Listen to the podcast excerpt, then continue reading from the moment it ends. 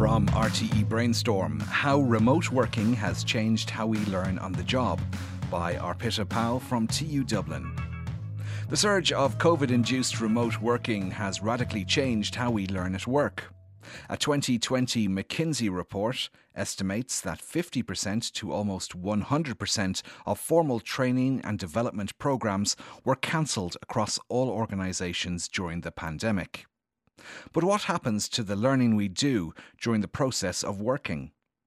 While working in silos from the comfort of our homes, we seem to be increasingly missing out on all those invaluable bits and pieces from our colleagues, managers, or even the new intern, all of which taught us more about our work. The traditional workplace setting prompted learning at work alongside the formal training and development settings. For example, you could be learning at work by observing your colleague beside you, applying new ideas you just came across, or simply asking colleagues about their experiences when facing a roadblock. Such an environment creates opportunities which are not just conducive to learning at work, but also making friends, enriching your network, and building your social capital. During the course of the author's ongoing research, Patricia, a senior manager at an Irish public sector organisation, said the importance of learning at work was absolutely immeasurable. I'd say 85 to 90% of it has been learning at work for me. I know exactly where to go, who to go to, and how or if I need to, or where I could find the information. But remote working has changed all of this. Evidence suggests that learning at work, company culture, and an environment of collaboration is missing in remote working.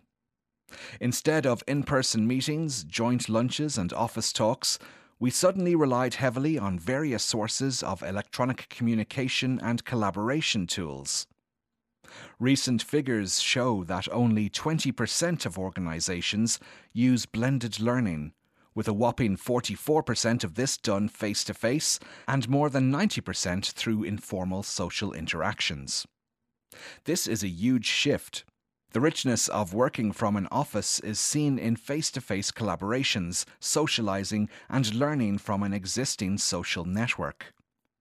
A range of factors act as facilitators of learning at traditional workplaces, and one of the most important is proximity. Say you are struggling with a task and don't have the slightest idea what to do next. As a matter of fact, you would turn to the person sitting next to you leveraging the benefits of physical proximity, and try to engage in a discussion to solve the problem. Expertise is another important facilitator of learning at work. Research shows that employees facing problems at work tend to identify a colleague or a staff member who have faced a similar problem and successfully or not overcame it at work. This is when the idea of prior knowledge or expertise comes to play. Then there is the idea of congeniality, or how approachable a person is. For example, you have a higher chance of learning from someone who smiles at you walking down the corridor rather than someone who keeps to themselves at work and talks only when needed. There's a lot of factors besides these.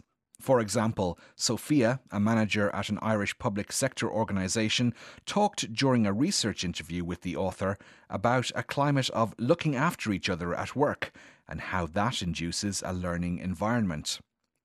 In fairness, in this organisation, if they can't help you with your query, they'll always try and suggest somebody else who can.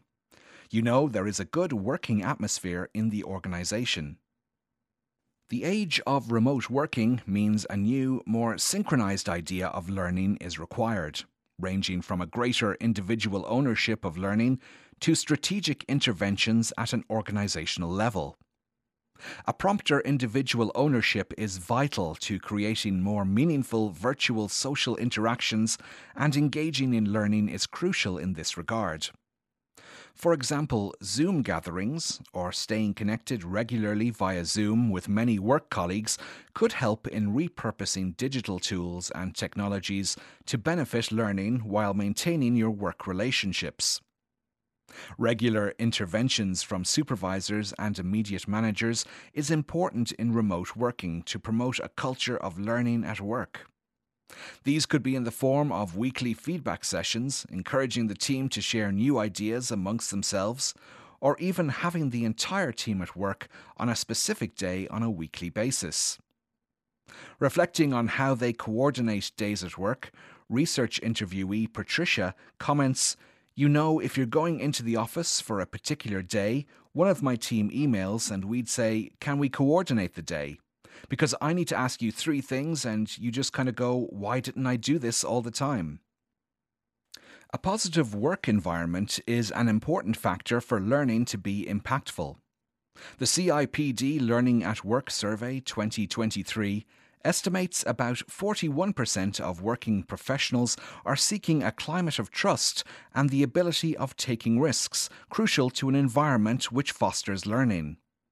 Strategic policies in organizations around remote working to promote such a healthy work environment is crucial to facilitate learning at work.